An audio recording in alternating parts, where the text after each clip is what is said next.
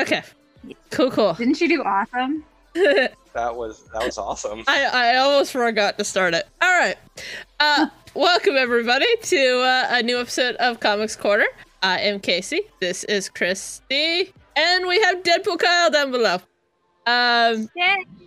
We are going to be talking a bunch of Marvel news, a little bit of DC news, our usual CW show recaps, and then, unsurprisingly, everything Deadpool. So it's going to be a good episode. But before we get to our lovely guest, who is just, I have to say, one of our favorite people. How you been, Christy? I am doing great, thanks. Anybody who watches the Escape podcast will know that Paul had dental surgery and he's healing well. And we really appreciate everybody's support. We could not have done it without the support of the great community around us. So thank you. Yeah, I heard you had some interesting moments while he was on pain meds. Yeah. I've been told I'm not allowed to tell those stories anymore. The happy drugs. Good. I'm glad the surgery went well. I know it was a big stress. And anytime you have... Not to worry. Yeah. Anytime you have surgery plus massive medical bills, it is very stressful. Just in a bunch of different ways. So I'm glad everything worked out. How are you doing this week? Well, aside from running on very little sleep right now, I'm not too bad. Life's been good. We, my dad is healing up well after his surgery, and they got everything. All of the tests have come back clean. So we are just, I'm in vacation countdown mode at this point. I'm going on vacation in like 2 weeks and I'm so ready. I feel like everybody needs to take a vacation this year just after the insanity that was last year. Oh yeah, we've got, like I said, we've got a bunch of stuff planned this week, today. My brain is not going to function today, but that's okay. But before we get into, the news, Kyle, introduce yourself, please. Hi guys, I'm, Deadpool Kyle. I'm part of the Sorga community. I'm making my rounds around the MSF community as well. If you haven't heard of me, please discard the rock you've been hiding under.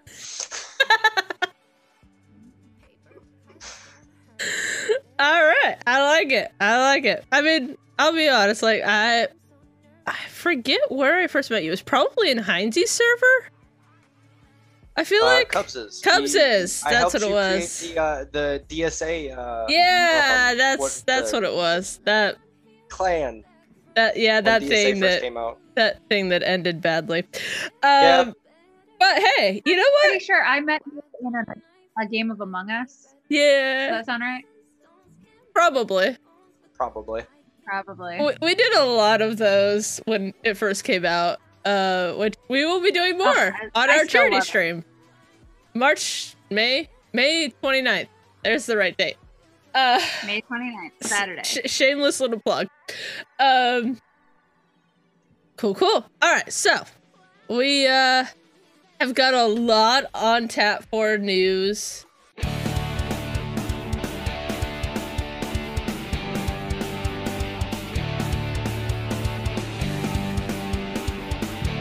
But we got a bunch of stuff that has happened.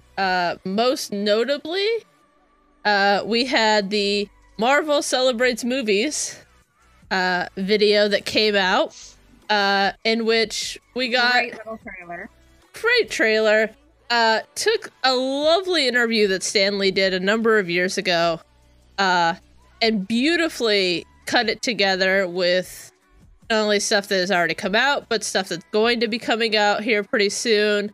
We got a little bit of new Black Widow footage, which is coming out, of course, July 9th. We got a little bit of Shang-Chi, which is coming out September 3rd. But most importantly, we got Eternals footage. And oh boy, does this movie look amazing. Oh my gosh. Looks good. It really does.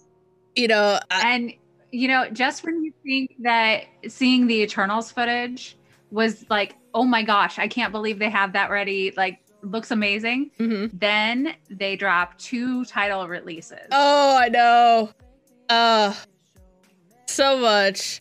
I'm so excited. I will admit. Captain Marvel 2.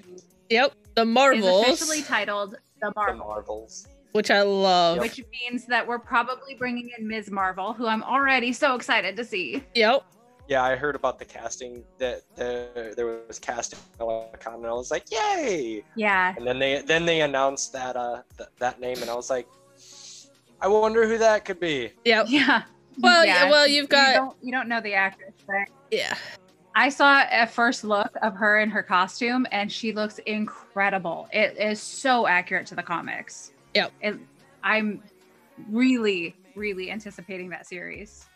They've been on a run of introducing characters that are comic book accurate in a lot of ways. And it really, really is phenomenal. Mm-hmm. So... And what was the other... Wakanda Forever! Wakanda Forever, thank you. Yep. I knew it was something I was so excited about. I completely... That'll be interesting to see how that unrolls. So there's a couple of ways that they can run with it. They could do, which is probably the most likely, they could do the Shuri taking over the mantle of Black Panther. I want them to also use this to make M'Baku more of a presence in terms of character, give him a little bit of a bigger role, because we all know that Shuri is a scientist, she's not a fighter. So I think it would be fun to see the pairing of the two of them. Not even just he be the protector, she be the leader, and go from there. But we'll see. They could theoretically bring Killmonger back. I hope not. Yeah. Because although you saw him die, you never really saw him die. Yeah. And nobody's really dead until, they're dead. Yeah. So. Yeah. It'll be But at the same time, they could rewrite that storyline, because technically we have a new timeline. This is true. Between Loki and Steve Rogers, enough got changed that they could do pretty much anything and explain it with it being a new timeline. Yeah, for sure. We also got, so we have November 5th for Eternals. We have December 17th for Spider-Man No Way Home. Doctor Strange and the Multiverse of Madness, which is an interesting, I've never noticed the in the. So that's interesting. March 25th, 2022. And then, of course, Thor Love and Thunder is May 6th, 2022, which of all the titles that they've released, I'm iffy on Thor Love and Thunder, because it could, if they push it too far one direction or the other, it could not work. So I'm a little concerned about Lady Thor. I want to see some footage before I make a final assessment. And of course we have Ant-Man and Wasp, Quantumania, which I love the title on this. Like, the effect that they did on this title looked so cool. I want to learn how to do it. That's February 2023, which seems like a weird date. But I imagine it was just a casualty of the fact that everything moved over the last year. Yeah, definitely. And then we've got Guardians 3. We even got the Fantastic Four logo. Oh, I didn't notice it. I'm looking forward to the Fantastic Four. I didn't notice it the first time I watched it. And it wasn't till I was scrolling through Reddit later and somebody mentioned it. And I was like, oh my God. So... we got a lot for that. Tons to look forward to. Yes. We got the first set reveal photos for Moon Knight. So that looks phenomenal. with Oscar Isaac. That'll be interesting. I'm very curious to see kind of what they do with that going forward. We got a little... Good. That Moon Knight is a character that not many people really know about, but they can do something really dark and gritty with that story, with that character. And I think it's going to be a really interesting way to tell a unique story. Yeah. I like that the MCU is branching out in so many different directions because it feels very authentic to where we left Avengers. Yeah. And honestly, like, I was concerned about this film starting out because they had so many controversial casting stuff, and just really bad perception when it came to a couple of things. And so they had to recast, which is fine. I mean, it happens. And so I'm curious to see what Oscar Isaac does with it going forward. I hope he doesn't get burned by Disney again. Because this is like the third major property that he's done, and two of the three haven't worked out so well. So, yeah. In Flash news, Tom Cavanagh and Carlos Valdez are leaving at the end of the season, which after 8 seasons, yikes. I mean, that's a long time. Yeah. They've been talking, Flash is the longest running Arrowverse show right now, because Green Arrow has wrapped up, and they are pushing really hard to get Grant Gustin to sign up for more seasons. Yeah. So you've got to imagine the rest of the actors are like, I'm ready to move on. Yeah. They're tying up storylines, and neither actor has been in the show as much lately. Like, Cisco is... Mr. Valdez's character, can't think of his first name. He was like off doing research in Atlantis for the majority of the last season. And then Tom Cavanagh plays various versions of Harrison Wells, and he was supposed to be done already, but they brought him back for like just a couple more episodes because COVID had preempted the filming. Yeah. So I think he might already be done. There's talk that like he'll give one more piece of advice to Barry, but you really feel like his run has come to an end already. Yeah, I mean it makes sense. Like no long running show keeps their original cast for the entire thing. I mean even the most successful shows, shows like CSI and NCIS, you know, some of the ones that have the biggest ratings on TV, most of their cast leaves. Yeah. You know. After a season or two, there's only so many times that one character can go through the same problem. Yeah, you know? Exactly.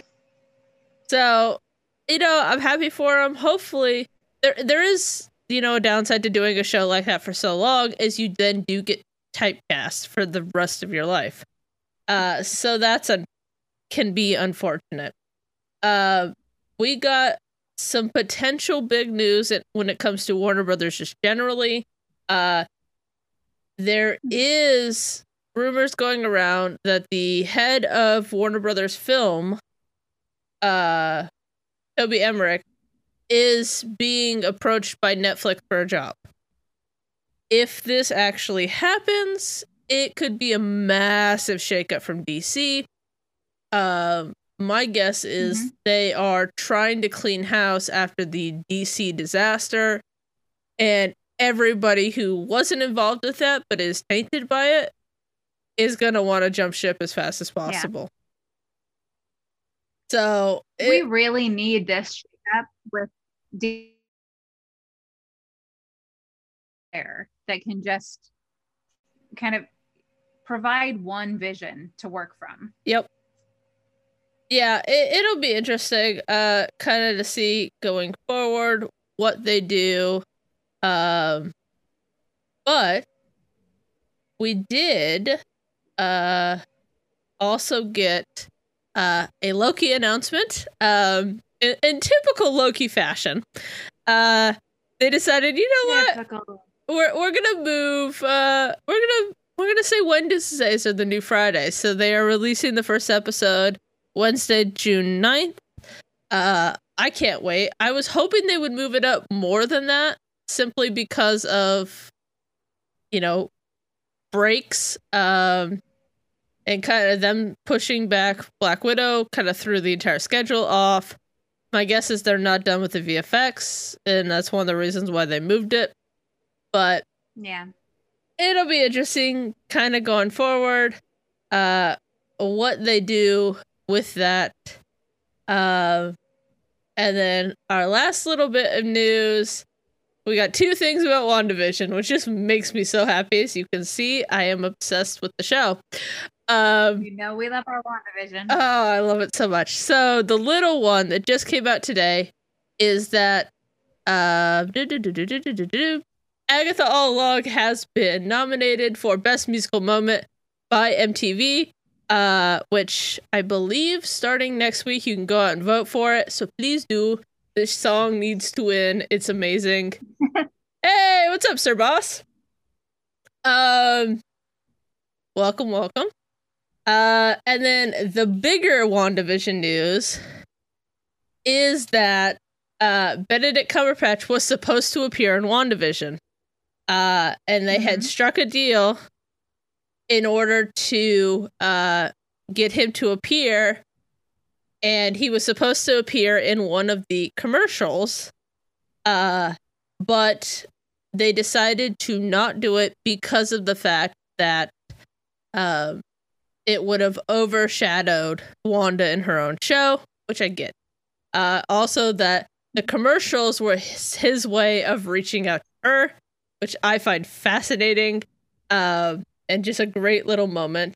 There was also, within the same article, they talked a little bit about all of the criticism that Elizabeth Olsen is getting for the fact that Wanda got off way too easy. And it's like, look, she has to leave before people hold her accountable. And when she does, she went to a place where no one can find her because she knows she's going to be held accountable, and she has a tremendous amount of guilt. So I think it was a case of they did not want to have this "you're going to be held accountable" moment in the actual show. That's going to be for Doctor Strange Multiverse of Madness. We've got Rolling Stones is doing a oral history of WandaVision coming up. When it releases, I will link to it because I will be paying attention to it. So keep your eye out for that. Speaking of that, you can stay informed if you join our Discord. Hey, nice transition. I like it. Full circle. Yep. So that's all for the news. So after we come back, we are not doing This Week in Comics History because we are going to talk so much about Deadpool. So we will be right back after our merch, Discord, and charity vid. Yeah, we will see you guys right after the break. Hey there, Bounty Honeys fans. The Llama here to let you all know that the Honeys have an official merch store. You can get merch from all your favorite Honeys, plus you can get our very special Bounty Honeys charity shirt. The proceeds of that one go to whichever charity that the Bounty Honeys are currently supporting. The one we have coming up is To Write Love on Our Arms. And you can't leave the store without getting an official Team Llama shirt to let the world know that Kate Gaming is always sus. The merch link is in our official Discord server.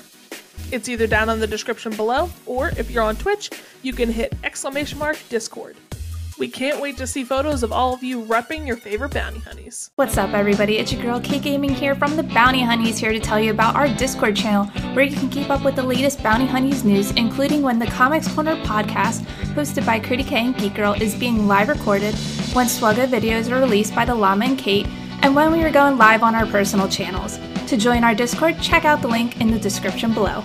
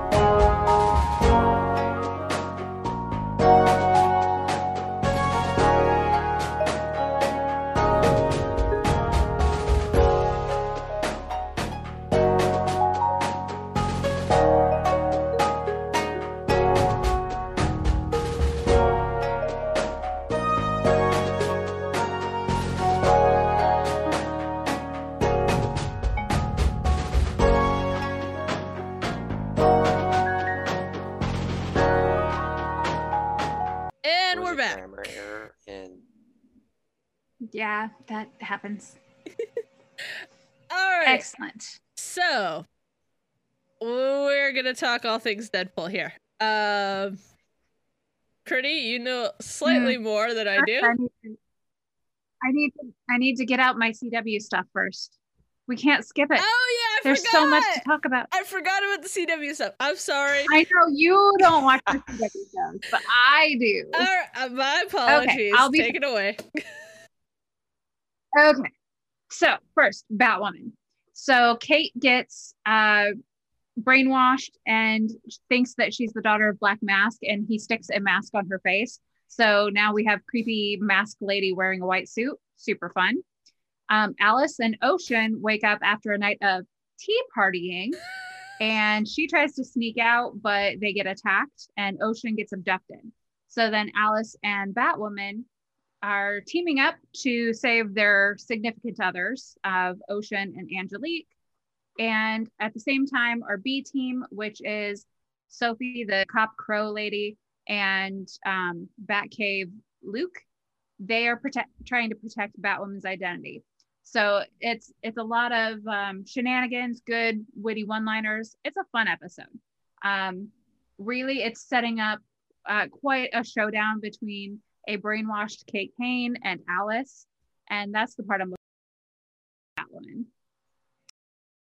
at. Season premiere of Legends of Tomorrow. It picked up where COVID left us off with Sarah being abducted by aliens.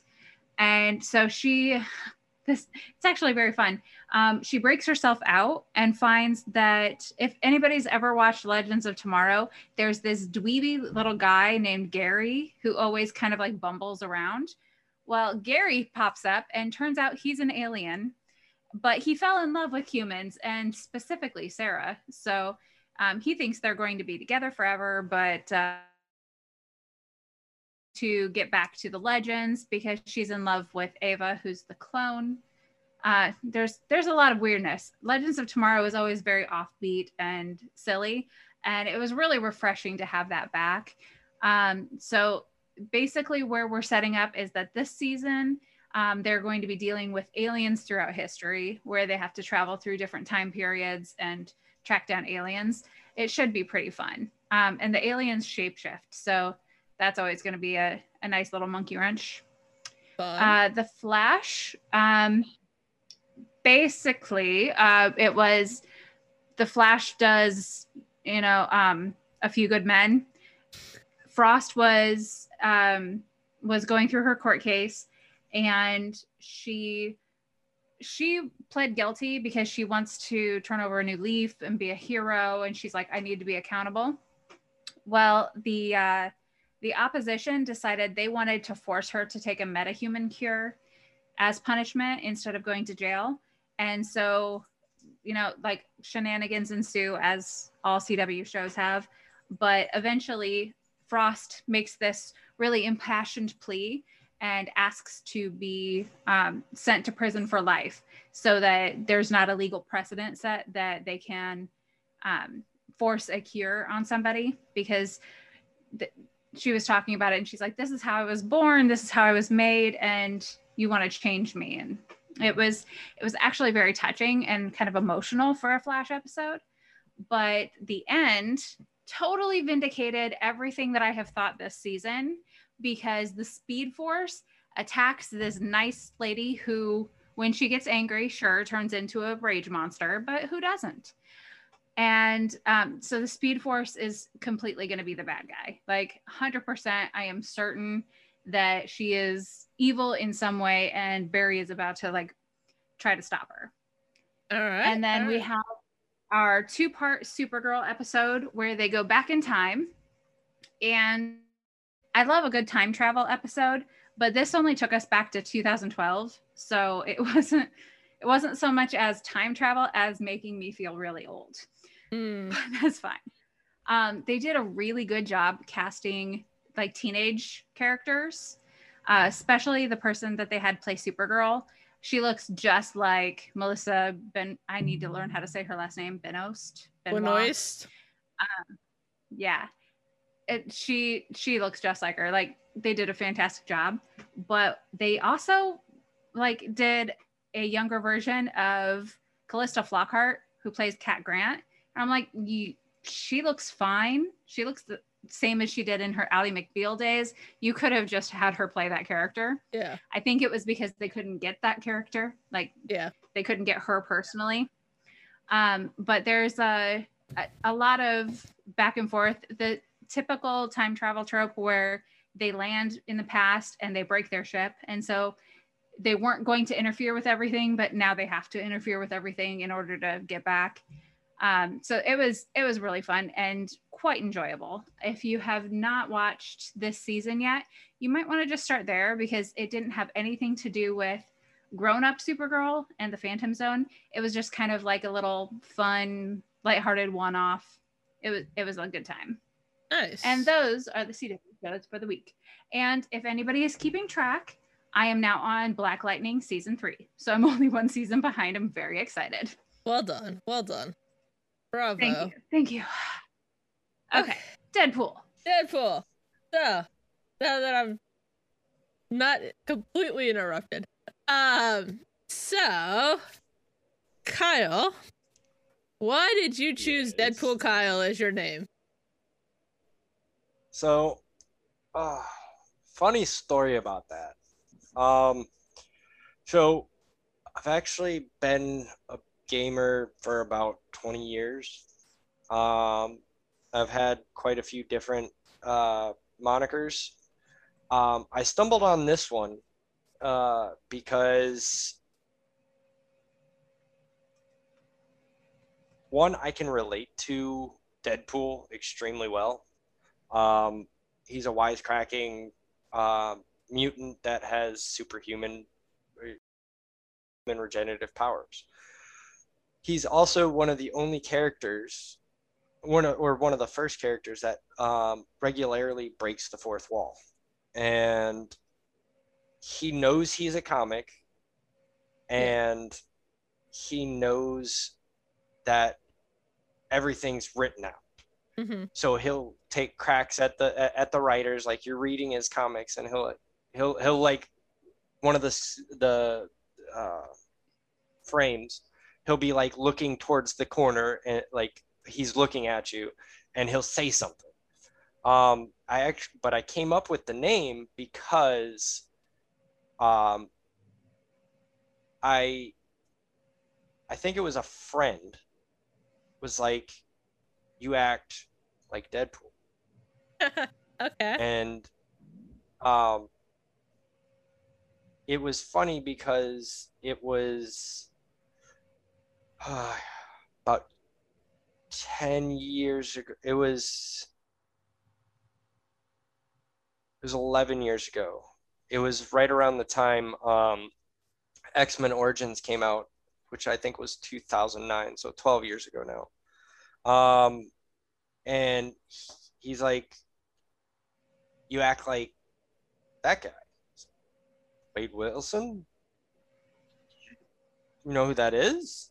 And he's like, no, I was talking about Ryan Reynolds. I was like, no. That's not who that is. I was like, that's Deadpool. And I started talking to him about it. And we sat down, like, all of a sudden, like 4 hours went by. And this guy was like, that sounds like you. Because I had actually played D&D with this guy. And there's an actual feat. This was back in, I think it was 3.5.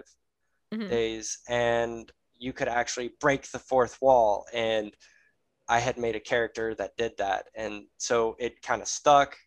When Star Wars Galaxy of Heroes came out, my original name, because I started playing at launch, was just Deadpool. And everyone was like, is this actually Ryan Reynolds? Is this blah, blah, blah. Like, no, let me make the distinguishing factor, Deadpool Kyle 28. And the 28 is the day of my birth. It's also my favorite number. Nice. Share it with a lot of, it was my running back number in high school. Nice. Share it with one of the great running backs in football, Marshall Falk. Mm-hmm. Fight me if you disagree. But that's enough about sports. We're in here for comics. We're here for comics. But yeah, that's the story behind the name. Is it originally started out with Deadpool, and when I joined Discord 3.5 years ago, there was someone else that in that Discord that was named Deadpool, and I was just like, let me make the distinction. And once I started make my runs in the community, it got shortened to DPK because everybody was butchering it. They were like, Dead Blockly? I'm like, no, there's an L there before the K. Wow. Or as he's known on our server, that be DP Carol. That's a relatively new one, isn't it? Yeah. I wasn't around for that stream. Yeah, I'm not sure. It was a Phasmophobia stream. Yeah. I'm not sure how or why it became a thing, but you know what? I will take it. And, you know, Tiger King is... You're like, you're all in. Yeah, okay. I mean, why not? I mean, honestly, we have gotten to that point where we have weird name rules for people. We have that one. We have Hellenix for Helly. We have... the first, I forget what Kate's metal, like, title is. It's ridiculously long. But there's so many of them now. Well, wasn't it, like, world famous first of her name? Yeah, something like that. I was just like, good lord. It's... I saw that, and I was like, hey. That's funny. Let me see. Yeah, so you mentioned one of my favorite things about Deadpool as well, and that's that he breaks the fourth wall. One of my favorite things in the comics is when he skips ahead to solve whatever problem or to get like something that he needs.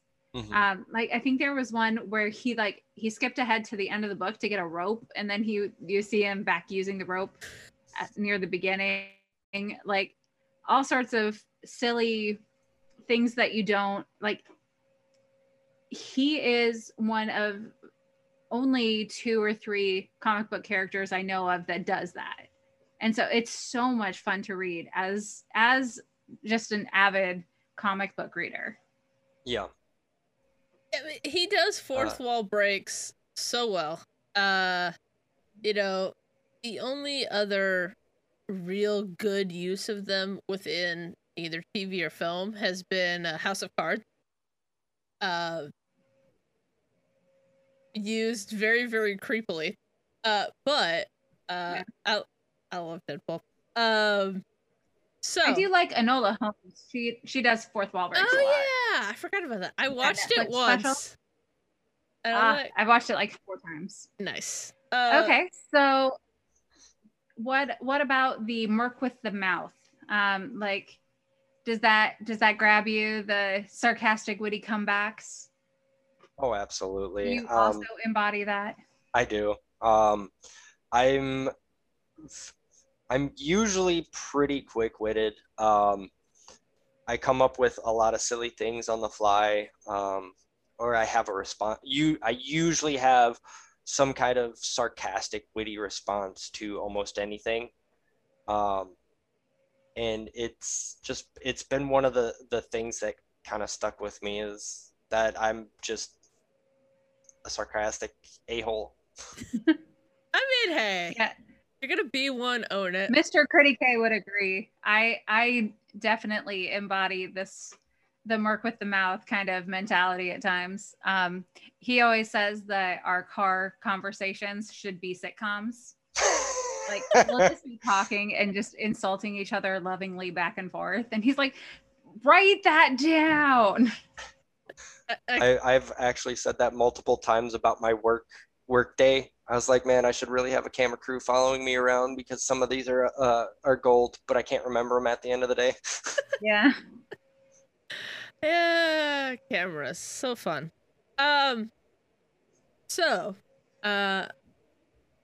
Which is your favorite title that they have done within the comics?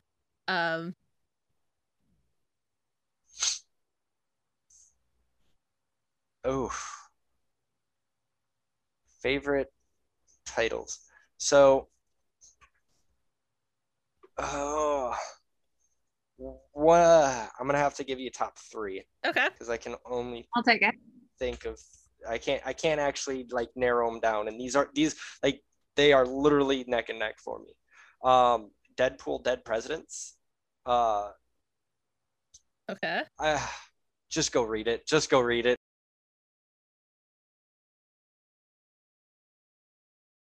He rides a zombie T-Rex. What else needs to be said? That sounds fantastic. It is. He's also in that same comic. He has a zombie head of himself that he talks to. Oh, I love it. Also, he was one of the only characters, and the reason this is a favorite, to kill the Marvel Universe in its entirety. Deadpool kills the Marvel Universe. Yeah, I like it. It's a very, very fun issue of comics. I'm trying to remember the actual name of the last one. I gotta look it up.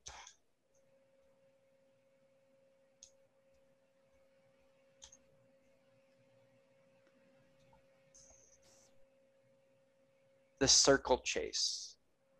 Okay. And that was actually one of the earlier comics of him, like his specific comics.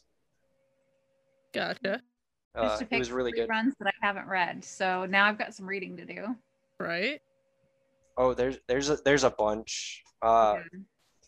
Rob Liefeld has really done an amazing character story. He's so flexible.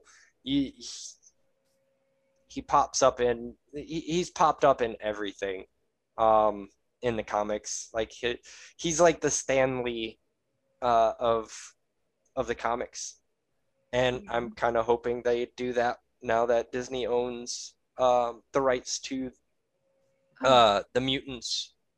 That would be amazing.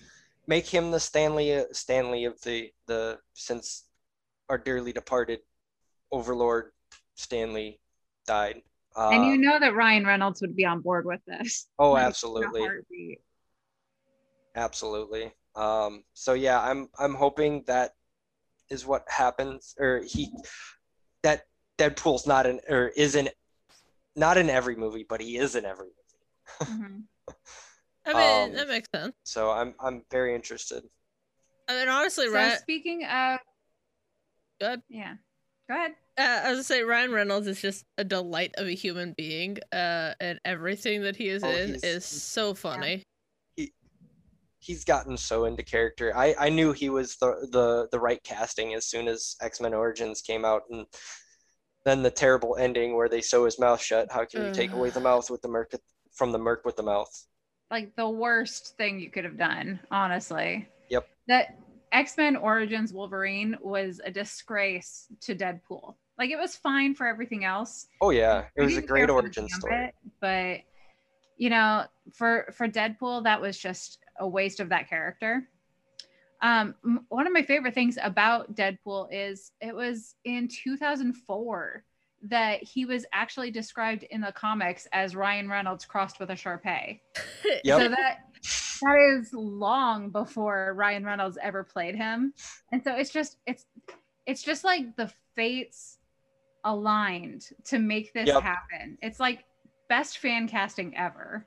Oh, absolutely. It really was. He obviously enjoys it. Yeah. Oh, look at all the promotion stuff he did for both movies. Oh gosh, so much. I mean, kidnapping Mario Lopez. My favorite one is still the Bob Ross trailer. Yeah.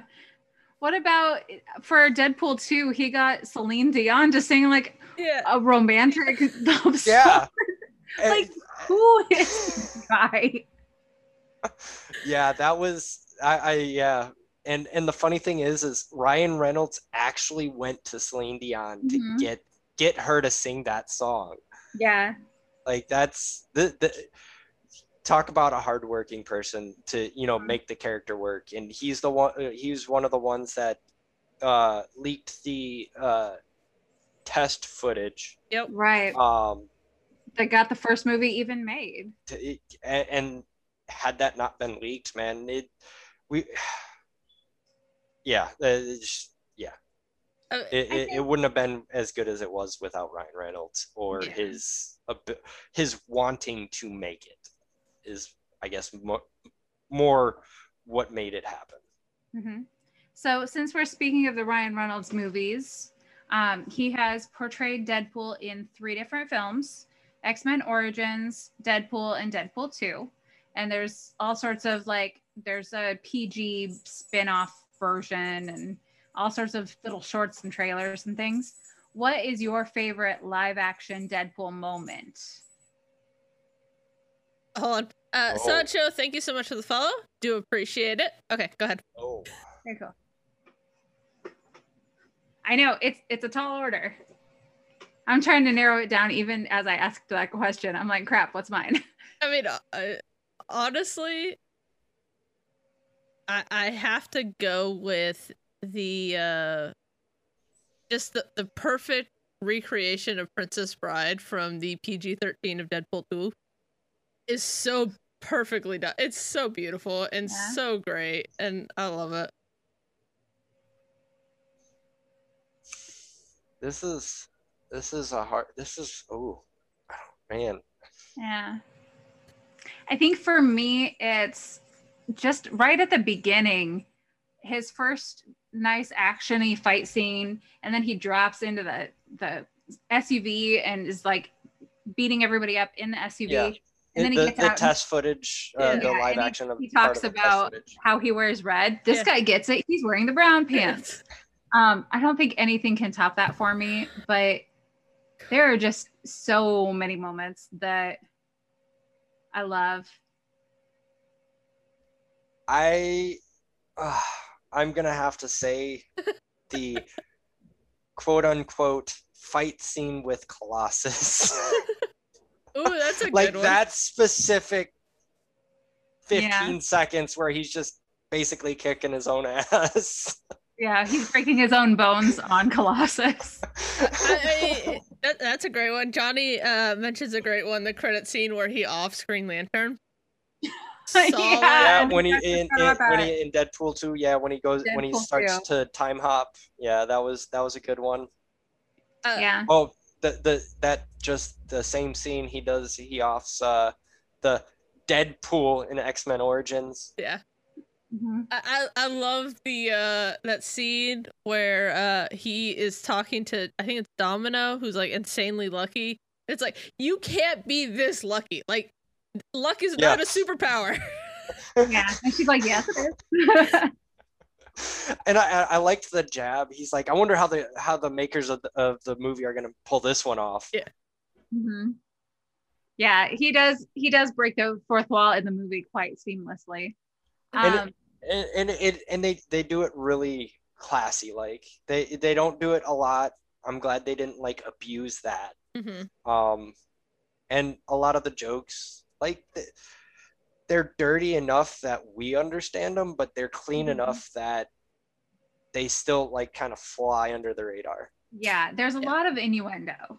So absolutely. You're able, not a kid. There's a lot of gore and horrifying things for a kid, but a kind of somewhat naive teenager would probably not get all the jokes. Right. One that grew up in my household would, because we're horrible people. But besides that, if you're a relatively normal parent, it'd be fine. Deadpool 2 is one of the examples that I hope they use going forward. Deadpool and Cable together are a great pairing because they play off of each other so well. But my favorite is Deadpool and Spider-Man. I can't wait to see that, especially with Tom Holland. Oh my gosh. I hope like, there weren't any rumors that Ryan Reynolds is going to be in the next Spider-Man movie, but I just want them to be together so much. Yeah. Yeah. Well, while we're talking about that, let me do a little Googling. We do have a Deadpool movie on the slate. There's nothing saying Tom Holland can't go hang out. Let's see. Tom Holland is like the PG version of Deadpool anyway. Like, I mean the Spider-Man is that's one of the, so actually the reasoning behind so Deadpool's actually a very simple character that they laid out. Mm-hmm. They based him off Deathstroke, who, if you don't know DC, that's one of the best villains besides Joker, obviously, for Batman. They based him off, like, even his name, Wade Wilson. Mm-hmm. Yeah, Slade Wilson becomes Wade Wilson. Yeah, not very subtle. He's got the same powers. Deathstroke is also a mercenary. Mm-hmm. He's got not to the effect Deadpool has, but he has regenerative abilities. He's also not a wisecracker, so Marvel put their own spin on him. Yeah. But they also made him mostly red and his suit simple so that they could make deadlines. Yeah. That is one of the things why they made Deadpool kind of simple, is they based it off Spider-Man, hence the red, pretty basic suit. And so they could make deadlines faster. I mean, he's been an interesting part of both X-Force and the X-Men. Going throughout the different comic book runs, he's been on a variety of teams. Mm-hmm. You know, he's had so many different writers, and he's had so many different publication runs over the years that he's just a well-loved character. You know, his history both with Cable and with Wolverine makes it interesting in terms of kind of the closeness of at least the way that they're portraying him currently with the healing factors. You know, you got kind of the sarcastic to the brooding with Wolverine, which if they ever recast Wolverine, which I hope they do, I hope they go out and find an unknown actor to go play Wolverine and make sure that he can play well against Ryan Reynolds, and let's go, because I need to see this interaction. Because Hugh Jackman is too old, unfortunately. Yeah, I think it's a lot to continue playing these superheroes. Like, and just watching how good a shape he was in. Oh yeah, Hugh Jackman. He's pushing 60. Yeah. Mm-hmm. Well, and the reason why he quit was because of the fact that he said it. Not only is he too old, well, is he getting older, but he's extremely slimmed down for Les Mis, mm-hmm. and could not rebulk because you just can't at that age. So I'm not surprised, but it is unfortunate. But yeah, just that is going to be one of my forever, what if moments, that we never got a good Deadpool versus Hugh Jackman Wolverine. Oh, I mean, we got just a taste of what it could be. Like, there was that one plane scene in X-Men, the elevator scene, Origins Wolverine. Yeah, there were just glimmers of moments. I would have loved an entire movie of just Ryan Reynolds and Hugh Jackman being silly against each other. Like, I would have loved it. One of my favorite Wolverine moments is the that scene in X-Men First Class where Magneto and Professor X. Thank you, that's the word I was looking for. Approach him and he's like, "Go screw yourself," basically. And I was just like, "That this is Wolverine in two words." Yeah. Sorry, Kyle, I totally cut you off. No, you're good. You're good. Not used to having a third person. Well, I'm glad I could be the first third. You are the first third. Woo! 3 people. Woo! It's so much more fun just bouncing off. The more people I can bounce off of, the more fun it is. Mm-hmm. Yep, I agree. Okay, so you talked about some of your favorite comic book runs. We do have a Deadpool movie on the slate for the MCU coming up in like 2024, give or take. Yeah. So we're in pre-production at this point. Yeah. What storyline in a Deadpool Kyle Christmas miracle, what storyline would you see? Ooh. So the one thing that I've kind of been disappointed with the first two movies is the lack of his love affair with Mistress Death. Mm-hmm. And I really want them to tie that in. And because that's huge in the comics. Deadpool wants the one thing he can't have, and she won't take him because he can't die. So it's a similar dynamic that Thanos has with Lady Death as well, or Mistress Death rather. They possess the one thing they can't have. Thanos craved Mistress Death because of her power. He got and then he went on the Infinity Stone run to get the power to be with Mistress Death. Mm-hmm. Then Mistress Death turned him away because he was too powerful. So it's a similar dynamic, but it's also like the complete opposite dynamic.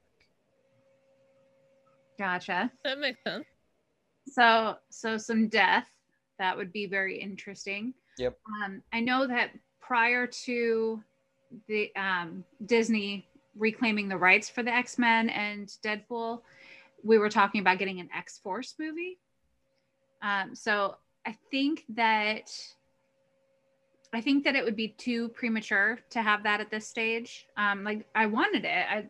I love team movies, but oh, yeah. I think we'd be like introducing too many characters. Yeah. And right now they have a science/mystic explanation for everyone in the MCU. Yep. In humans, it's something genetic. Wanda's powers were created by the Mind Stone instead of being a mutant. So I think we need to take the first mutant movie and explain how it's something within them and it's their mutation, and bring that to the MCU. And then the Deadpool movie, I think we can play with the character and let him kind of go on a tour of all of the stuff that we need to catch up on. Like that would be the best story for me, is he is the one who fills in all the gaps of what we don't know yet in the MCU versus what we know in the comics, so that we can just kind of like up and running with the next storylines. That would be cool. My pipe dream. I could see that.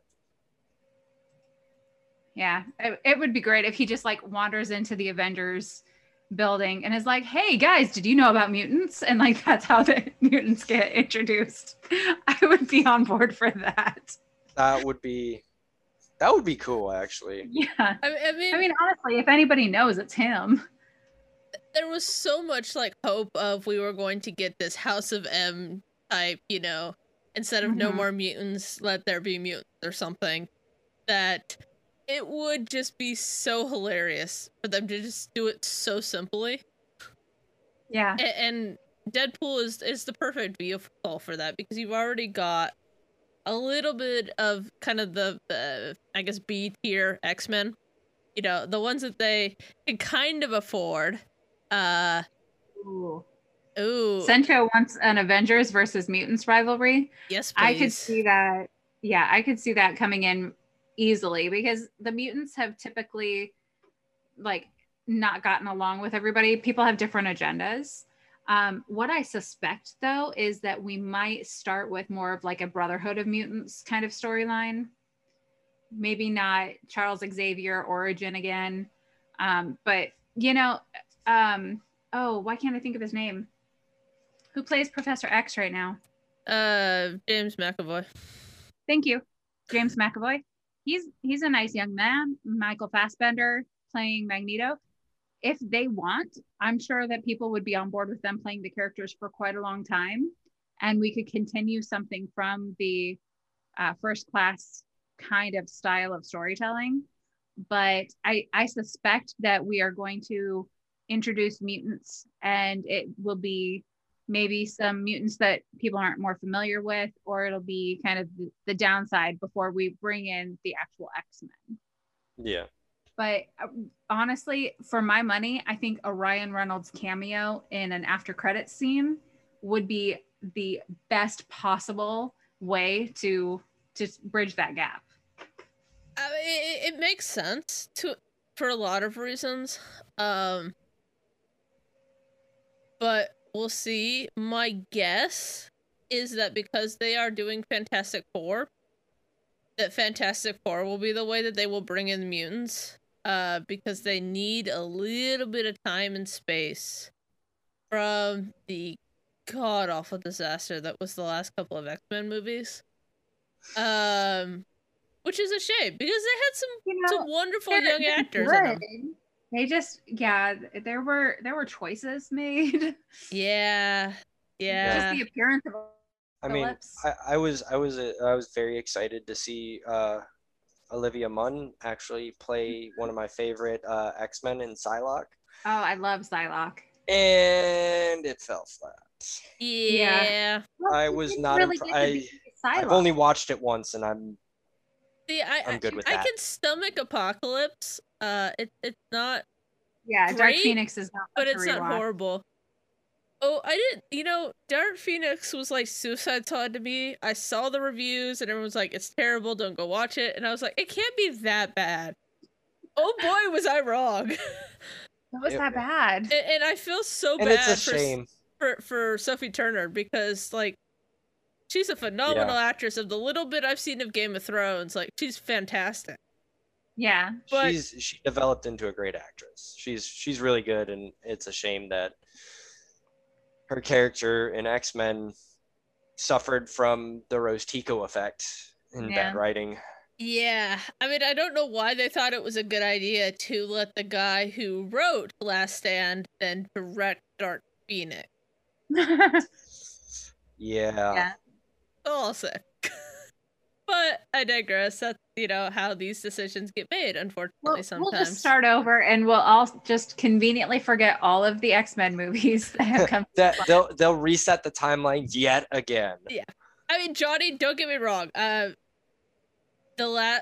original Fantastic Four was okay. It was meh.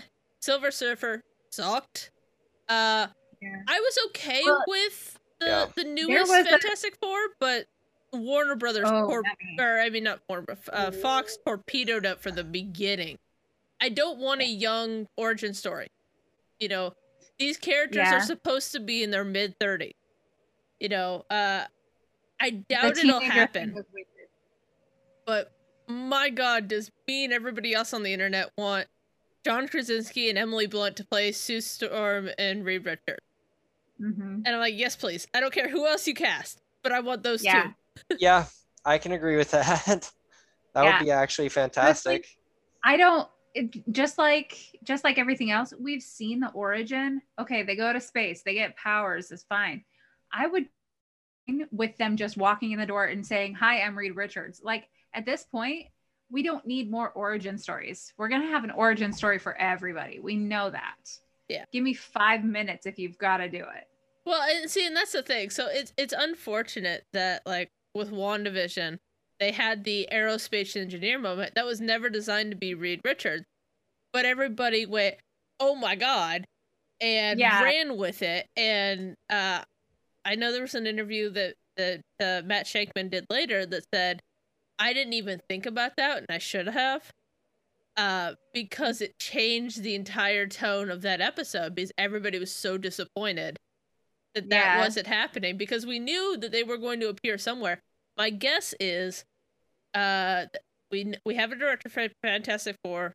We haven't a release date yet. My guess is they will appear probably in Secret Invasion, the TV show. It can make a lot of sense there. Yeah. Quicksilver.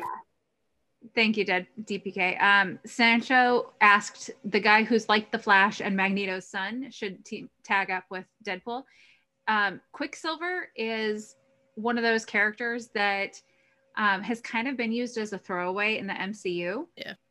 Right now, unfortunately, MCU version of Quicksilver is deceased. It's Pietro Maximoff, and Peter Maximoff is the X-Men First Class version. Yeah. So he is the guy who did the cameo during WandaVision. And that was meant to be, kind of a funny, silly tease. And same thing as the aerospace engineer. It hyped a lot of people up that this is how we were getting the mutants. And then there was no payoff. See? So we're all kind of like, ooh. But here's the thing. So there is a character in Witness Protection that was in WandaVision that wasn't revealed. Okay. Mm-hmm. That's going to come into play down the line. Yeah, the character that Jimmy Woo was there to find in the first place. Yes.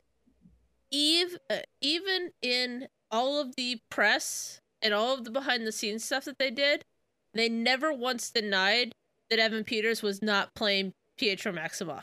So my guess is he was going to come into play during Doctor Strange 2.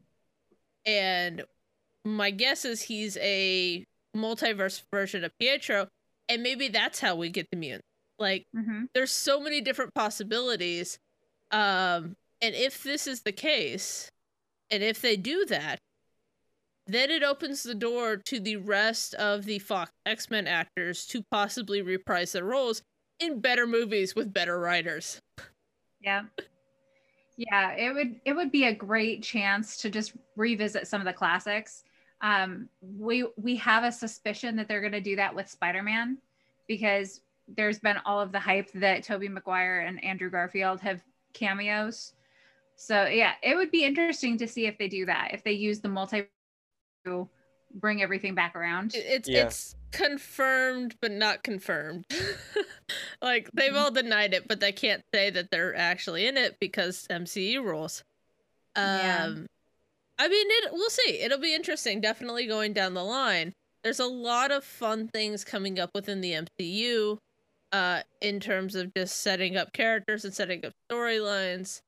My guess is we're going to move away from Avengers until we get Young Avengers, and then move more into X-Men, X-Force, Fantastic Four, that side of things that they haven't done yet. I think we'll have a lot of buddy cop stuff, which, bringing it back to Deadpool, would be a great use of that character because he plays so nicely off of other people. I think it's going to be a lot of, like, we see Wanda is going to be in Doctor Strange. Yeah. Wanda and Doctor Strange go off and have a little buddy cop moment, and we're all on board because we know enough of the characters now. This is a great way to bring in somebody new and bring them into the MCU in a seamless way by grabbing one of the Avengers and doing something with them. Yeah. And it'll be interesting. I think we'll see a lot of weird things revealed within Secret Invasion, both the TV show and the Avengers level movie that is to come. There's so many interesting characters that they're bringing in that, you could potentially have everybody but Skrull. I mean, wouldn't that be hilarious? I could just see Deadpool just going around, you know what, I'm going to pick off all the Skrulls. Yeah. Yeah. But I digress. Okay, so we've covered movies, we've covered comics. If you could pick a team or character for him to team up to do either a miniseries, TV show, comic run, who would it be? And it doesn't have to be just Marvel. Oh. I had my answer until you said it doesn't have to be Marvel. All right, well, give us your Marvel one, and then DC, etc., Dark Horse, whatever. Oh, now I have two. The first answer is obviously Spider-Man. Okay. I want to see a buddy cop movie with Spider-Man and Deadpool. I would love that. In live action. Tom Holland, Ryan Reynolds, yes, please. In a movie. Make it happen, Kevin Feige. Oh, I guess he, the second one, I would say it's technically still Marvel, is Blade. Ah, okay. Because there has been an announcement of Blade. Yeah. So what more? So little history on the subject. Deadpool was not the first rated R comic movie. Mm-hmm. I believe actually Spawn was, if I'm not mistaken. And then shortly after came the Wesley Snipes Blade movies. Yeah. Up until that time, which was...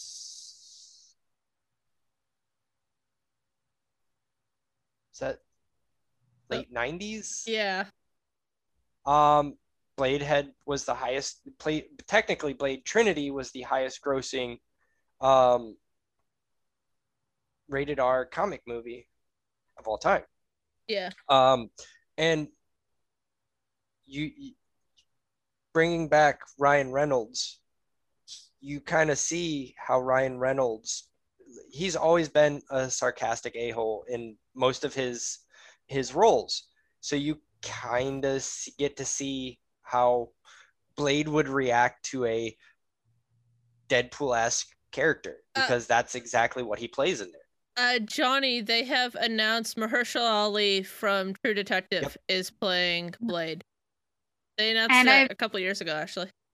I've done some research for you, and Spawn would have gotten an R rating, but the producers toned down the violence in order to get a PG-13.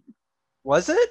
I would have been R. I didn't think Spawn was PG-13. You might have seen like a rated R release of. That's possible. Yeah, but Michael J. White is a fantastic actor. Yeah, they did tone it down on purpose. That was 1997, and then 1998 was Blade, the first. So I thought I was right on the money with the timeline. Definitely was supposed to be rated R. They did editing for it though. Okay, and. Then, you know, Deadpool came out and almost 20 years later and just knocked it out of the park. Mm-hmm. But I would like to see Blade, a very serious, very supernatural series of comics with Deadpool. Funny, wisecracking, light-humored, and Deadpool actually has a very dark sense of humor. There's been multiple issues where he says some pretty dark things.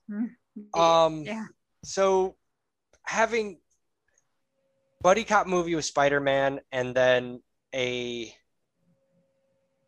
even have to be like a buddy cop movie, just a movie somehow with Deadpool and Blade, whether it is a buddy cop, another buddy cop movie, or something like trying to maybe unravel a little bit of the supernatural stuff. That'd be fun. Like a more like an action adventure. Yeah. Versus a buddy cop. Well, I forget if, isn't there a Morpheus film coming up with Jared Leto? I might have the wrong title. Hold on. Morbius? Morbius. I knew I had the wrong word. I can't remember if that's Marvel. I'm like, or DC. Morpheus? We're going like the guy from The Matrix? Yeah, that's weird. Yeah. Morbius got delayed. Like, that was supposed to come out last year. COVID hit. Well, so it was supposed to come out last year. Mm-hmm. They had issues with something in... a certain scene, and they went to reshoot early last year. Mm-hmm. Then COVID hit and it got delayed even more. So they're not even I think they're not even expecting it to drop until 2023, if I'm not mistaken. Currently, IMDb says January 28th, 2022. Yeah. Which seems like a weird date. They did go back and completed filming June of 2019. So they waited for that first burst of COVID to be over. So well, they they must have also waited for Endgame to come out too. Yeah. Okay, so just a couple of months ago, Jared Leto said there's potential for Morbius to appear alongside Blade in a future MCU project. I heard about this film because I'm a huge Matt Smith fan because, you know, he is the Doctor. That's pretty good. Yeah. Yeah. So, I mean, I'm all for this, although it is hopefully, you know, we're not talking Twilight type vampires here. I hope not. I'm not on board with vampires very often. I'm going to force myself to watch like The Blades and Morbius, but I'm going to do it begrudgingly. If you get the chance, look up Blades actually showed up in a couple comics with interesting characters. I believe he showed up in like a Ghost Rider comic. Oh, we need a new Ghost Rider. Oh my gosh. We do need a new Ghost Rider. No Nick Cage. Thank you very much. I like Nick Cage, but not for Ghost Rider. No, yeah. And even the Agents of S.H.I.E.L.D. version of Ghost Rider was not fantastic. That was really cringy. It was bad. It was really bad. Like, I was like, no, they could have done without that. Honestly, like that's always where Agents of S.H.I.E.L.D. loses me. I'm right in the middle of the Ghost Rider life model decoy area, and I put it on pause to watch Black Lightning. And I'm kind of, I keep telling myself I'm going to finish Agents of S.H.I.E.L.D. and I keep not doing it. See, I was going to start Agents of S.H.I.E.L.D. this weekend, and then I forgot that Jupiter's Legacy dropped this weekend. And I've heard good things. Agents of S.H.I.E.L.D., the first couple of seasons were actually very fun. Like, it was exciting. It was different. Other than that, I'm kind of like, I'll make myself watch this. I'll put it on while I'm playing a game or something and distract myself. Okay, so you said that there, outside of Marvel, there was a pet team up that you had. Yeah. Hi, Andy Beads. Hey, Commander. How you doing, bud? It would probably be, I want to see him team up with Batman. Ooh. Just because again, like a similar reasoning behind it, like him teaming up with Blade. You got the seriousness of Bruce Wayne, and you got a wisecracking guy that's taking jabs at Bruce Wayne. Yeah, I think that would be really cool, and like make the villain specifically Joker, because I want to see that interaction more than anything. Okay, so which Batman and which Joker? I mean, obviously the Mark Hamill Joker, but which Batman?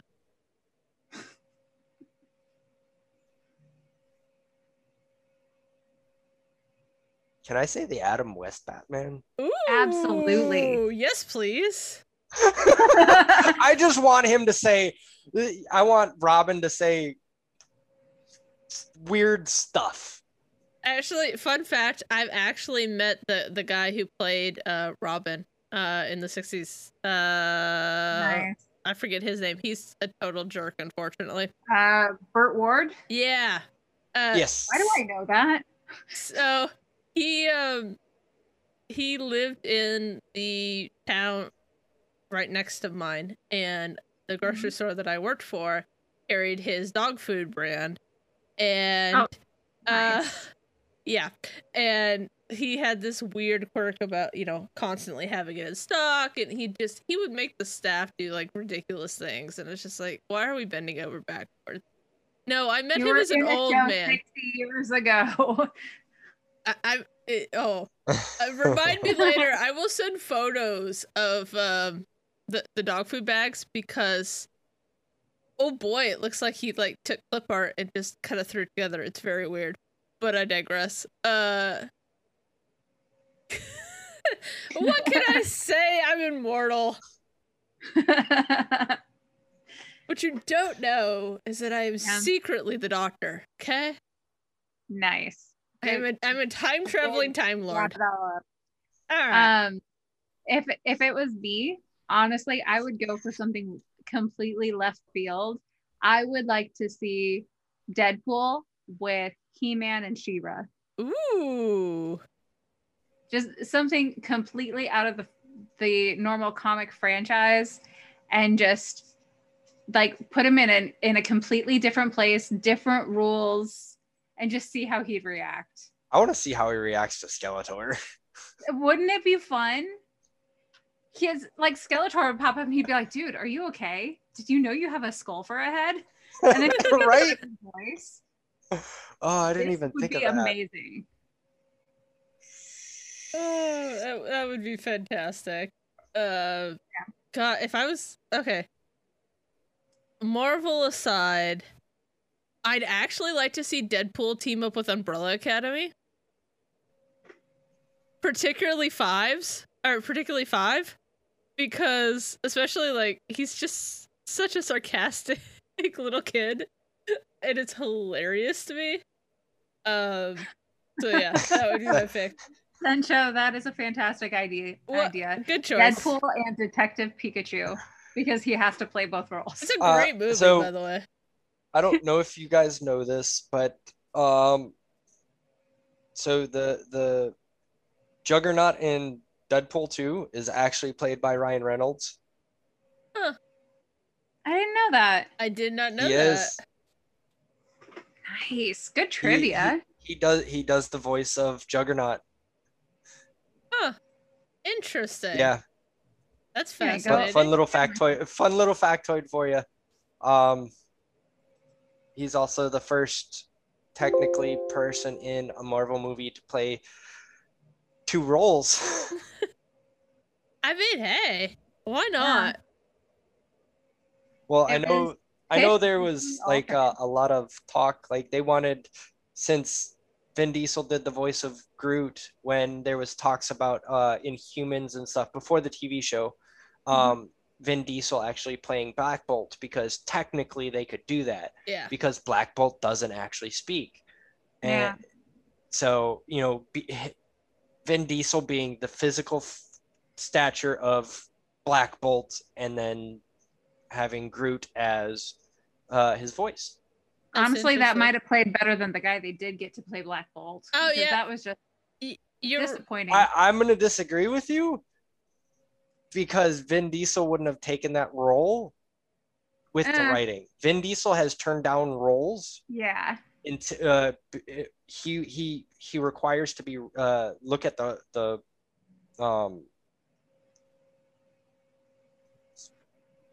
script. Word is script. Thank you. You're welcome. Yeah. He likes to have like editorial control. Yep. Which, hey, I get. He's been in some not like turned out great movies. Like, I like the Riddick movies, but at times they were iffy. I like the Riddick movies. I think there was some questionable calls in the like lines in them. Yeah. But I want to say the movie. Oh God, he has hair in it. My cousin Paul. Okay, Vin Diesel with hair seems like a hold on. Something I need to see. Okay, so I'm gonna enter chat real quick. Commander, you are right. Chris Evans did play Johnny in Fantastic Four as well as Cap, but in this instance, it wasn't within the same movie. So, two separate milestones. Same thing. We do within the MCU have an actor double dipping. Mashira Ali was in Luke Cage. Oh yeah, Mahershala Ali. Stokes. I can't think of his first name. But he played, gotcha. He played one of the bad guys, and then he'll be playing Blade. Yeah. So it's becoming more common. This is the first time that they're really doing somebody pretty noticeable with more than one character, within the actual MCU. I mean, yeah, you're not wrong, Andy. Like, the Fantastic Four franchise is phenomenal, but then, you know, they decided to do Hobbs and Shaw, and it did not do as great because It did not stick to the formula of family is everything. Although, fun fact. Yes. Okay. Fun fact, Ryan Reynolds is in that movie. Huh. That's fun. The movie was called Find Me Guilty. That's the okay. Yeah, I was thinking of, sorry. I just Googled Vin Diesel with hair and I was like, what the heck? So technically, Andy is right, but it's also technically not true because Fantastic Four is not actually MCU. True. Yeah. It's Marvel, but it was Sony Marvel. It's Fox Marvel. Yeah. Oh, Fox Marvel. You're right. Not Sony. Sony is Spider-Man. Yeah. Fox is Fantastic Four and Mutants. In the dark times when Marvel had to sell everything off in order to stay afloat, and then Marvel Knight saved everything. Yeah. Yep. And all of us thank Iron Man for being a good movie, because without that we would not have the MCU at all. Well, praise Jon Favreau. Let me stop you there. Let's praise Jon Favreau and Kevin Feige. Yep. I love Jon Favreau just in general. Have you seen The Chef or The Chef Show? Yes. I love him so much. I want to be like friends with Jon Favreau. He's phenomenal. I want him to take over Star Wars, please, so I don't have to deal with Kathleen Kennedy anymore. I want Favreau not to take over. I want Filoni to take over and Favreau be his right-hand man. Now, see, here's the thing, though. It'll actually happen the opposite, because while Filoni has the creative hold, he does not know how to run the business side. And Favreau does. Well, and that's why I said to go into detail, I want Filoni to actually be the creative guy in it. Yeah. And Favreau to be the business guy of it. Yeah, and I think Favreau that's how it'll be. Favreau is actually a super smart dude. Yeah. Like, that guy just blows me away. A couple years ago, I started rewatching Friends because it was on Netflix. I forgot he was in there. Yeah. Mustang! What's up, buddy? We were literally talking about you earlier. Yeah. I said you were the only person who caught my last stream. It made me feel special. Welcome. We are talking all things Deadpool with DPK. And pretty much everything else as we get distracted. Yeah, that's where Deadpool fits into the Marvel Universe. He does. Everything. He's fantastic. And the great thing about Deadpool is he actually, like, he plays this role where you can put him into any storyline and he can fill any need that you have. Yeah. He's just like fluid in his personality. He's fluid in the way he interacts with other people. He's got friendships. He's got enemies. He can be silly. He can be serious. He can be scary. Like, he's really a catch-all character. Mm-hmm. Oh, geez. Deadpool and Yoda.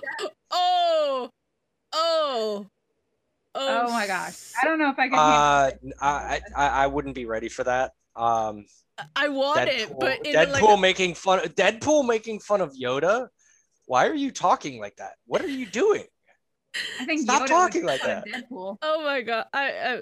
I can see this happening in my head, and I want it, but I feel like it would be some kind of, like, weird fever dream that you have when you're on happy drugs.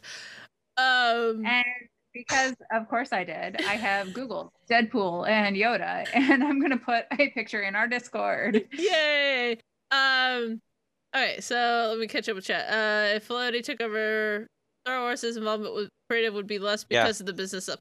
Yeah, that's the thing. So what they're going to do is basically copy the Kevin Feige model, but with two people. And because they've worked together for so long now, they are of one mind when it comes to Star Wars. So that would be awesome. Mustang, I want to know more about this wedding with the chimichanga van, groom's cake, because that sounds amazing. And also, were you at Kyle's wedding? That sounds great. Yeah, exactly. The dynamic duo. Yeah. I mean... There we go. Comics Corner recommends that you look at this picture of Yoda and Deadpool. That's fantastic. I found the right area. That works. But yeah, there's like, honestly, you could put Deadpool in anything and it would work. And that's, he's such a flexible character. Yeah. Maybe just every Marvel end scene from now on is just Deadpool doing something. Mm-hmm. Like, I'd be okay with that. He just like walks by the actors actually standing there after a cut, and then he starts talking to them as Deadpool. Oh, hey guys, how's it? What? Oh, sorry, you guys are filming. My bad. Yeah, I'll go this way. Wait, did you get to the part where? And then it goes to black. Yeah. Like, honestly, I want see Deadpool could take over for Tom Holland, who, you know, accidentally spills everything. Except on purpose. Yeah. Well, yeah. Yeah. You know, honestly, like, if they ended every end credit sequence with whatever they were going to do, and then, like, Deadpool walking out in a towel going, "Why are you still here?" I would be happy. I am going to watch these movies when we get done with this. And fun fact, so, I don't know, this is a fun fact that I remember actually, so I found Deadpool, he was originally typecasted to be a villain in New Mutants issue number 98. Yeah. That was his first appearance. He was literally a throwaway character, and he was not the same. He was a very dark. He reflected more of Deathstroke in that issue than he did the current iteration of Deadpool.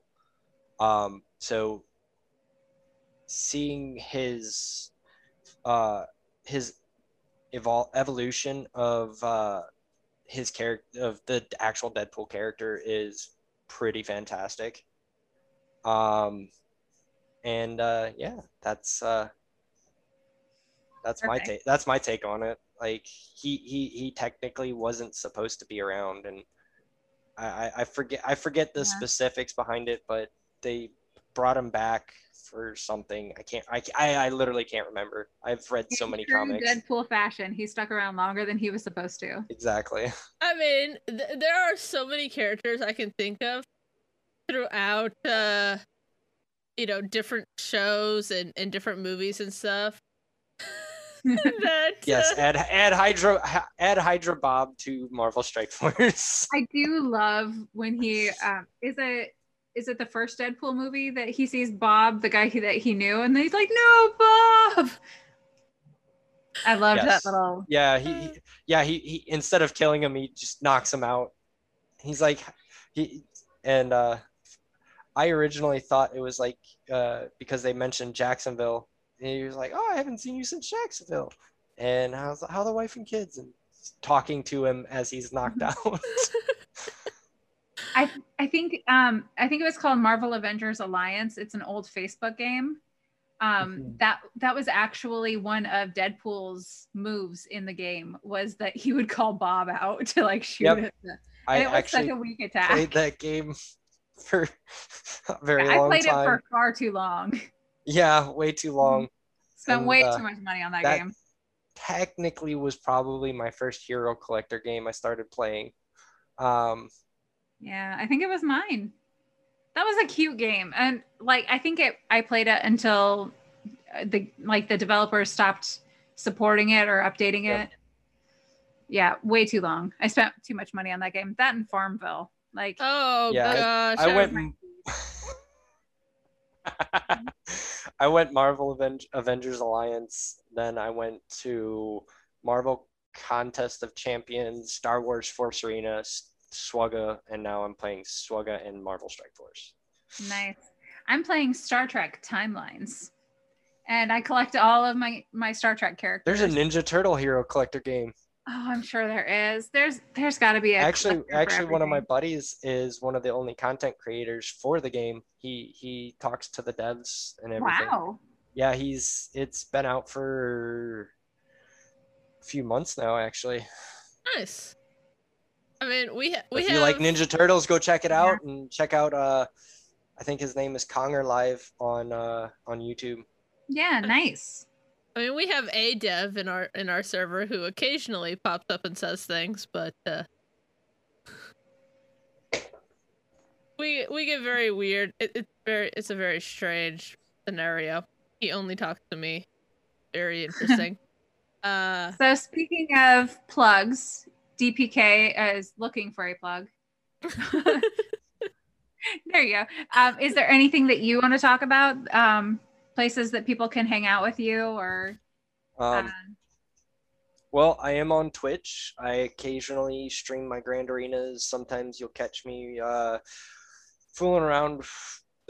I might do Conquest. I do a bunch of, I try to do as much stuff. I'm occasionally on other streamers, Among Us streams, Tits of Fury. I've been known to show up on Chip Nasty's Among Us streams. I was on Jedi Academy with RSG this morning. I'm also on YouTube. I've got to figure out why my Grand Arena videos are corrupting when they're saving to my computer. So the last couple days are not on YouTube, but I'm trying to get better about that. I try to play at a high level, and every once in a while I try to pop on the Chain Gang, but sometimes my schedule just doesn't line up, and having two kids and a wife kind of gets in the way sometimes, and especially since now that Bad Batch is coming out, or has come out, I might be a little busy on Friday evenings because of it. Yeah, I saw you, Andy. I saw you. Gotta give you a plug there, bud. Andy, it's not your turn. He's a great guy. Andy, if you want to plug the Chain Gang, then drop the link to your Discord server, because I can't create an invite. Yeah, go ahead and do that. I'm everywhere. I like I said, sometimes I might start doing some Marvel Strike Force stuff, but I try to make my rounds. So if you see me on Discord, Deadpool Kyle 28 hashtag 9625, shoot me a DM if you want to talk Deadpool, Star Wars, comics, Batman. I don't really follow DC. Just never been. The only DC thing that I'm, other than Batman, that I've been into was Smallville. That was a fantastic show. Other than that, the current CW shows is too confusing. You got to watch them in specific. No thanks. I want to be able to watch a season, go to the next season, not have to switch to a different show. That's too much work. I feel like the CW tried just a little too hard to try to do MCU. Yeah, their crossovers created some complication, but that is also my favorite part about them. And some people like that. It's not for me. Tom Welling had a cameo in the last crossover. I actually watched specifically that episode. Specifically that 12 seconds. Yeah, because I heard that Tom Welling was actually playing Clark Kent again, and I was like, all right, I'm going to watch that specific episode. And Gigi's neighbor, Burt Ward, even had a cameo in it. So did Will Wheaton. Yes. There were a lot of cameos. There was. That was actually a pretty good episode. I liked that episode, but he cameoed as the Flash. He's the DC Extended Universe Flash. Oh, what is her name? The chick that played Lana Lang, wasn't she in it as well? Kristen Kruk? Yes. I don't remember seeing her, but oh no, I'm sorry. It was Lois Lane. I'm sorry, it was Lois Lane. Yeah, she was in it. Erica Durance. Yeah. Yeah. God, I had a huge crush on her in the early 2000s. She is the best iteration of Lois Lane ever. She really is. Yeah, that was that is literally the best Lois Lane that will ever in my mind. And so you unless you actually had watched that crossover or some of the CW shows, you're missing my world's favorite Lex Luthor, John Cryer. I have spoken many a moment about John Cryer and how I love him as Lex Luthor. I liked... what was his name? The Smallville guy? Yeah. That guy was perfect. Michael Rosenbaum? Yes, yeah, that guy. Michael Rosenbaum. That name completely just went... Yeah, I was like,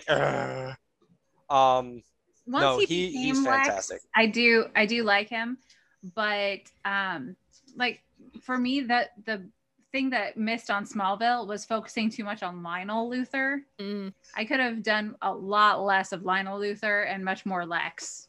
Yeah, I actually liked that. There was a lot. There was almost too much of Lionel and Jonathan Kent feuding, which doesn't really make sense as a feud because it's a farmer and a billionaire. Like, yeah. This shouldn't work. Best super. Okay, hold on, I gotta catch up on chat. Mustang, yes, Jesse Eisenberg was a terrible Lex Luthor because he was basically playing himself. Yeah. And I love he's bald in the most recent clips. It's weird. Weirdly bald.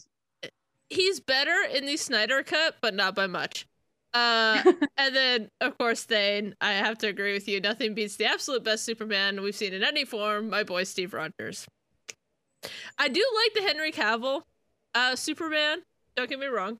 But yeah, nothing beats Chris Evans as Steve Rogers, man. Mm-hmm. Well, one thing does beat Chris Evans as Steve Rogers, and that is Ryan Reynolds as Deadpool. Well, okay, yeah, that's fair. That's fair. To bring it all full circle, no casting on the earth could be better than Ryan Reynolds as Deadpool. You can't ever recast. Well, and to actually, I don't care if he's 80. He needs to keep playing Deadpool forever. Oh, and he can, because technically Deadpool has never been a big raw guy. Mm-hmm. He's always kind of been a little on the slimmer side. He's always wearing a mask. You can have a stunt double and just have him be the voice, and I will be okay with that. Yeah, that's actually true. He could, you know, when he's in costume, he doesn't need to actually play the character, and you can have him with the 17 hours probably to put the prosthetics on. If he does take his mask off, like, it's... Yeah. But yeah, no. I'm going to disagree. As much as I love Deadpool, and Ryan Reynolds is the perfect cast, Hugh Jackman is literally the perfect Wolverine. He will always be Wolverine, no matter who else they cast. Agreed. I do love Wolverine as well. Hugh Jackman has been fantastic in that role for, like, what, 30 years now? Yeah. When did the first one come out? 90s? The first one came out, so it's closer to like 25 years, if I'm not mistaken. 2000. So 21 years. I mean, but yeah, the fact that he alone bridged the gap between the Fox X-Men movies, X-Men, X-Men 2, and X-Men Last Stand. I mean, that goes to show you. And then into the First Class movies, and then Patrick Stewart and Ian McKellen had followed suit. Some of the other characters cameoed at the end there, like, who played Jean Grey? Oh, God. Hold on. I always forget her name. She's got a pretty name, and I like it, and I can't think of how to say it. I mean, Days of Future Past was like the perfect movie. It's like a Ukrainian name or something, isn't it? Yeah. If I'm not mistaken.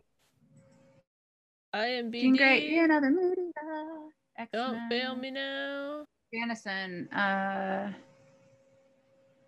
We're all like... Yeah, I'm like frantically scrolling IMDb. Famke Janssen. Yep. I got there. Wikipedia is faster for me than IMDb, so Yeah, but IMDb tends to be more accurate. Yeah, she had her cameo. Halle Berry had a cameo as Storm. All of the people that have been involved in these franchises, that's one of the things that I love about them, is it feels like everybody's just on board to like go it again. Yeah. And to that is, in my opinion, the biggest difference between DC and Marvel. Marvel is always about the fans. Mm-hmm. The actors are about the fans. The writers are about the fans. The directors are about the fans. Well, I mean, and that shows to show you just in Endgame alone, you know, the fact that they got so many people to come back and do a day of filming to do a 20-second cameo.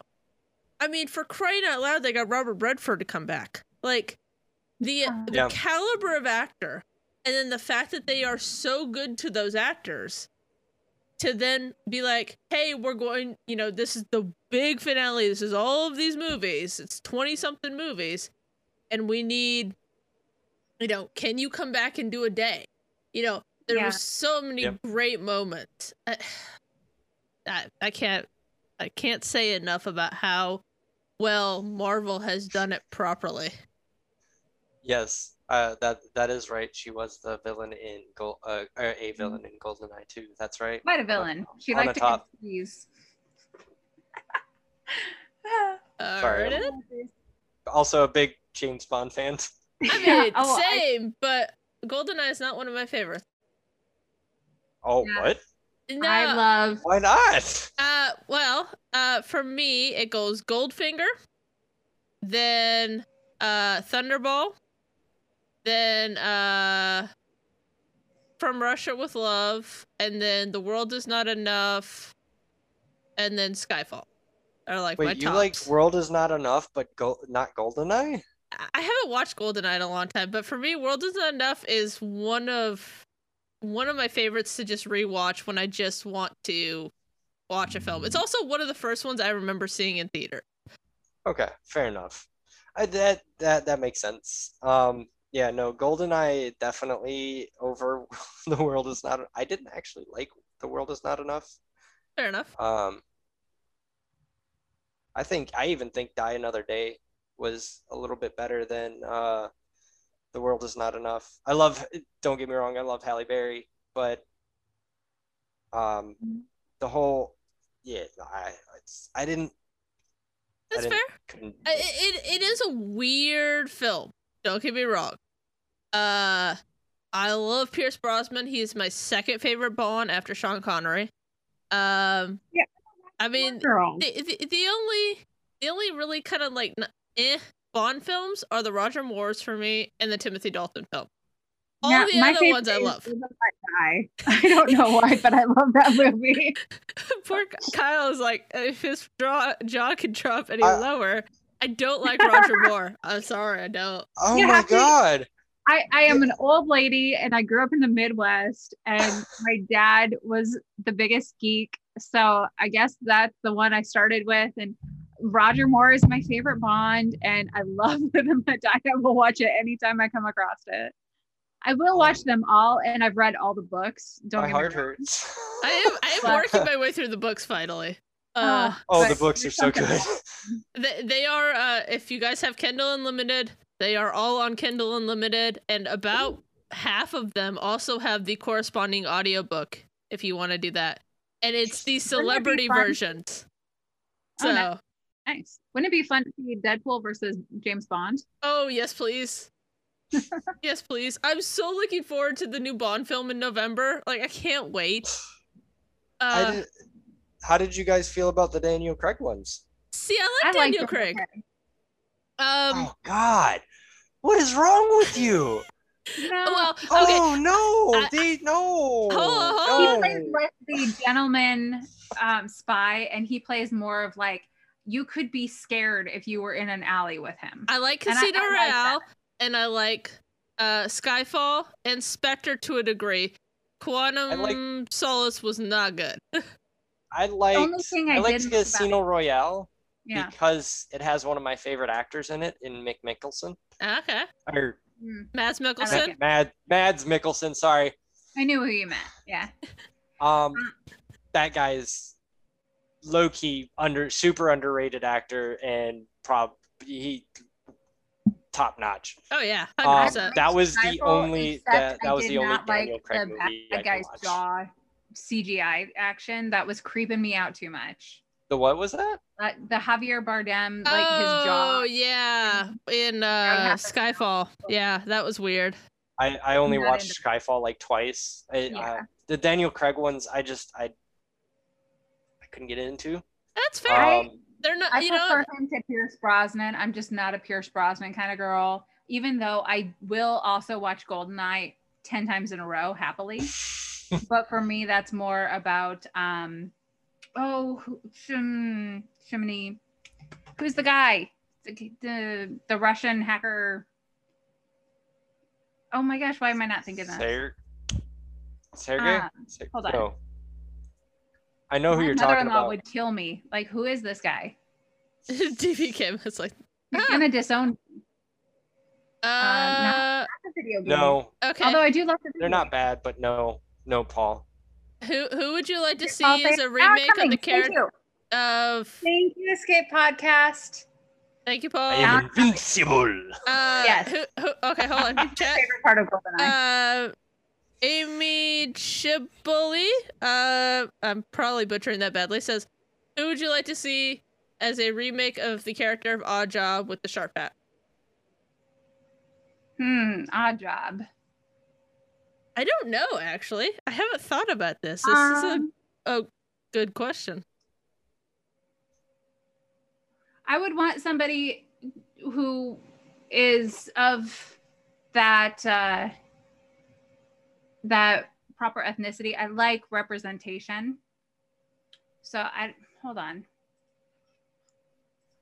Let me see. Oddjob. I'm gonna have to say he is Japanese American. Well, he was played by a Japanese American actor. Yeah. But is the character Japanese? No, he's Korean. Paul wants Batista. Batista's getting up there now. Yeah. BD Wong would be good. BD Wong would be interesting. Okay, so the character is supposed to be Korean, so I'd like a Korean actor, please, and thank you. I would even settle for like someone like Donnie Yen. Hold on. I am Googling. Because I know, like, I have an idea in my head, but I need to make sure that they are the right one and I'm not mixing up Korean and Japanese. Because that happens a lot.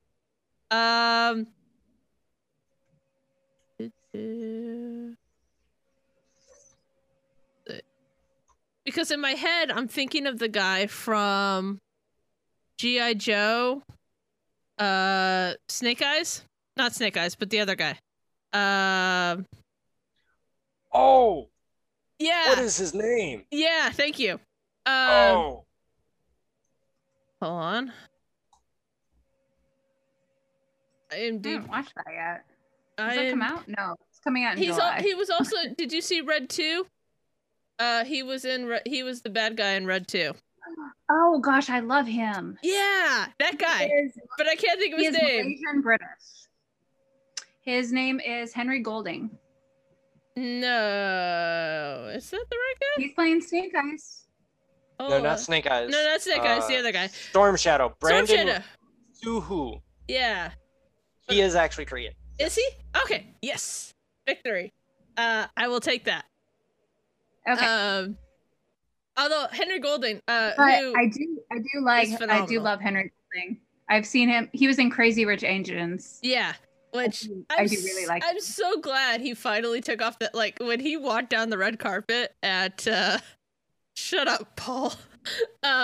When he walked down the red carpet at the premiere to G.I. Joe, everybody was like, "Who is this hot guy, and where has he been hiding?" Yeah. Paul, thank you, Escape Podcast. He loved that guy. He was great in that one film where he betrayed that one character. And I love that one guy that I married that is in that one room over in the other side of the house. Yeah. For some odd reason. Hiding in his brand new studio as he's bringing it apart. No, not in the studio. go yet. Still in construction. Oh, trust me, I'm sure Paul will do. Oh, he's going all out. Like, he'll do a tour for everybody, I'm certain. But he's like, make it happen, Captain. And I'm surprised we don't have hard hats at this point. It's amazing. What he doesn't tell you is that he ordered custom Escape Pod hard hats. No, because he would have had me design them. That is, I was gonna say that. No, Critty would have created them. Yeah, I would definitely have. Oh, speaking of which, okay, good. He did play Snake Eyes. Totally has my name on Zoom. Yes, Ray Park actually did play Snake Eyes in the first. Yeah, I don't. It is kind of hiding. Snake Eyes ever took his mask off. Yeah, I know, but I could have sworn he was in. Maybe I'm going crazy. Anyways, I mean, it's very possible. We were just talking about Deadpool. Yeah. Mm-hmm. Anyways, there's another one for you. Deadpool with GI Joes. Oh, nice. Deadpool with Barbie. Deadpool with Toy Story. Oh God, that would be terrifying. I can agree with the last one. That would be hilarious. I love that idea. That would be Toy Story 5. See, here's the thing. I want the team from G.I. Joe 2. Okay. I want them with Channing Tatum versus Deadpool. So The Rock versus Deadpool. I still want Channing Tatum to be in a Gambit movie. I don't think that's ever going to happen. Probably not. But I've wanted that for like 15 years. I was gonna say ever since X-Men Origins. I actually liked the guy. I forget his name now. Taylor Lautner? No, not that guy. I was like, if you like him as Gambit, we can't be friends. No, hell no. I'm so glad he's faded into obscurity. Oh my God, he played in Lost as the guy from Alabama. So weird. I forget his name. Taylor Kitsch. Taylor Lautner was the Twilight guy. The guy from Lone Survivor and Friday Night Lights. And Waco, actually, recently. Mm. And the badly ill-fated John Carter movie. Mm, yeah. Yeah. John Carter or John Carpenter? John Carter. Oh, okay. Yeah, he did that. He didn't do too bad as Gambit. I liked him. Well, the writing was so bad in that movie. Yeah, they focused too heavily on Wolverine's writing, and they didn't focus enough on the other people's writing. Yeah, it was like he had a bad Cajun accent, and then he like didn't have. Yeah. He didn't have like the right look. He didn't. Well, he had the so he did kind of have the right look. But the Cajun accent was just... Ugh. It was bad. But he was basically just like, to give Wolverine a ride, like, why? Wolverine didn't get there on his own? I don't know. Yeah. He was very good in Battleship. Josh Holloway. That's the actor's name that I was thinking of. That would have been a great casting for Gambit. Well, we're going to have to like come full circle the next time Gambit crops up, because by this point, my dream casting of Channing Tatum, he's going to be like 75. Yeah. Okay. So, get back off of all of the tangents. Okay, so we plugged DPK. Are y'all still doing the Wednesday crew? Unfortunately, we haven't been doing that.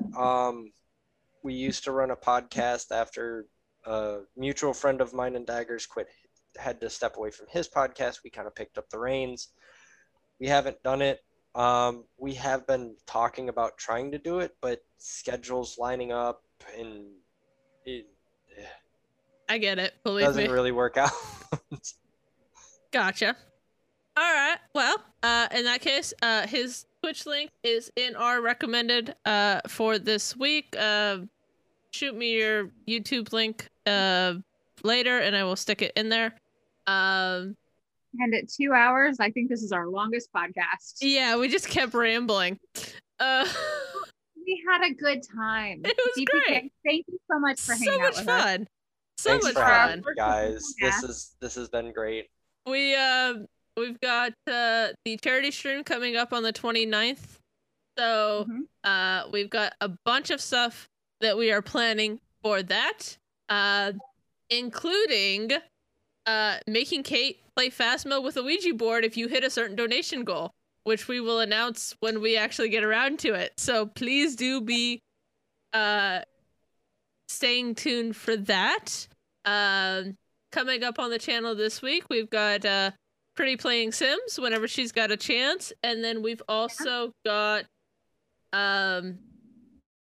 Saturday Morning Tea coming up. YouTube in chat. Yep. Oh, that totally did not come out right. I just sent my YouTube link in Discord to you guys. Okay. Yeah. So this is DPK's YouTube right there. Thank you. Check him out. I did last weekend. I did Face Heinze, so I think the first video up is me kind of talking a little bit of smack. As is proper. If you haven't seen that, if you haven't seen that epic 12-hour stream, go check it out. It is. Oh God, it was very good. It's a lot. But yeah. So keep. Tune to our Discord for stuff that we've got coming up. Let me see who is on.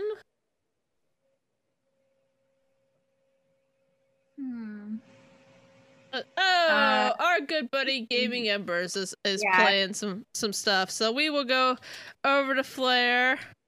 No, wrong button.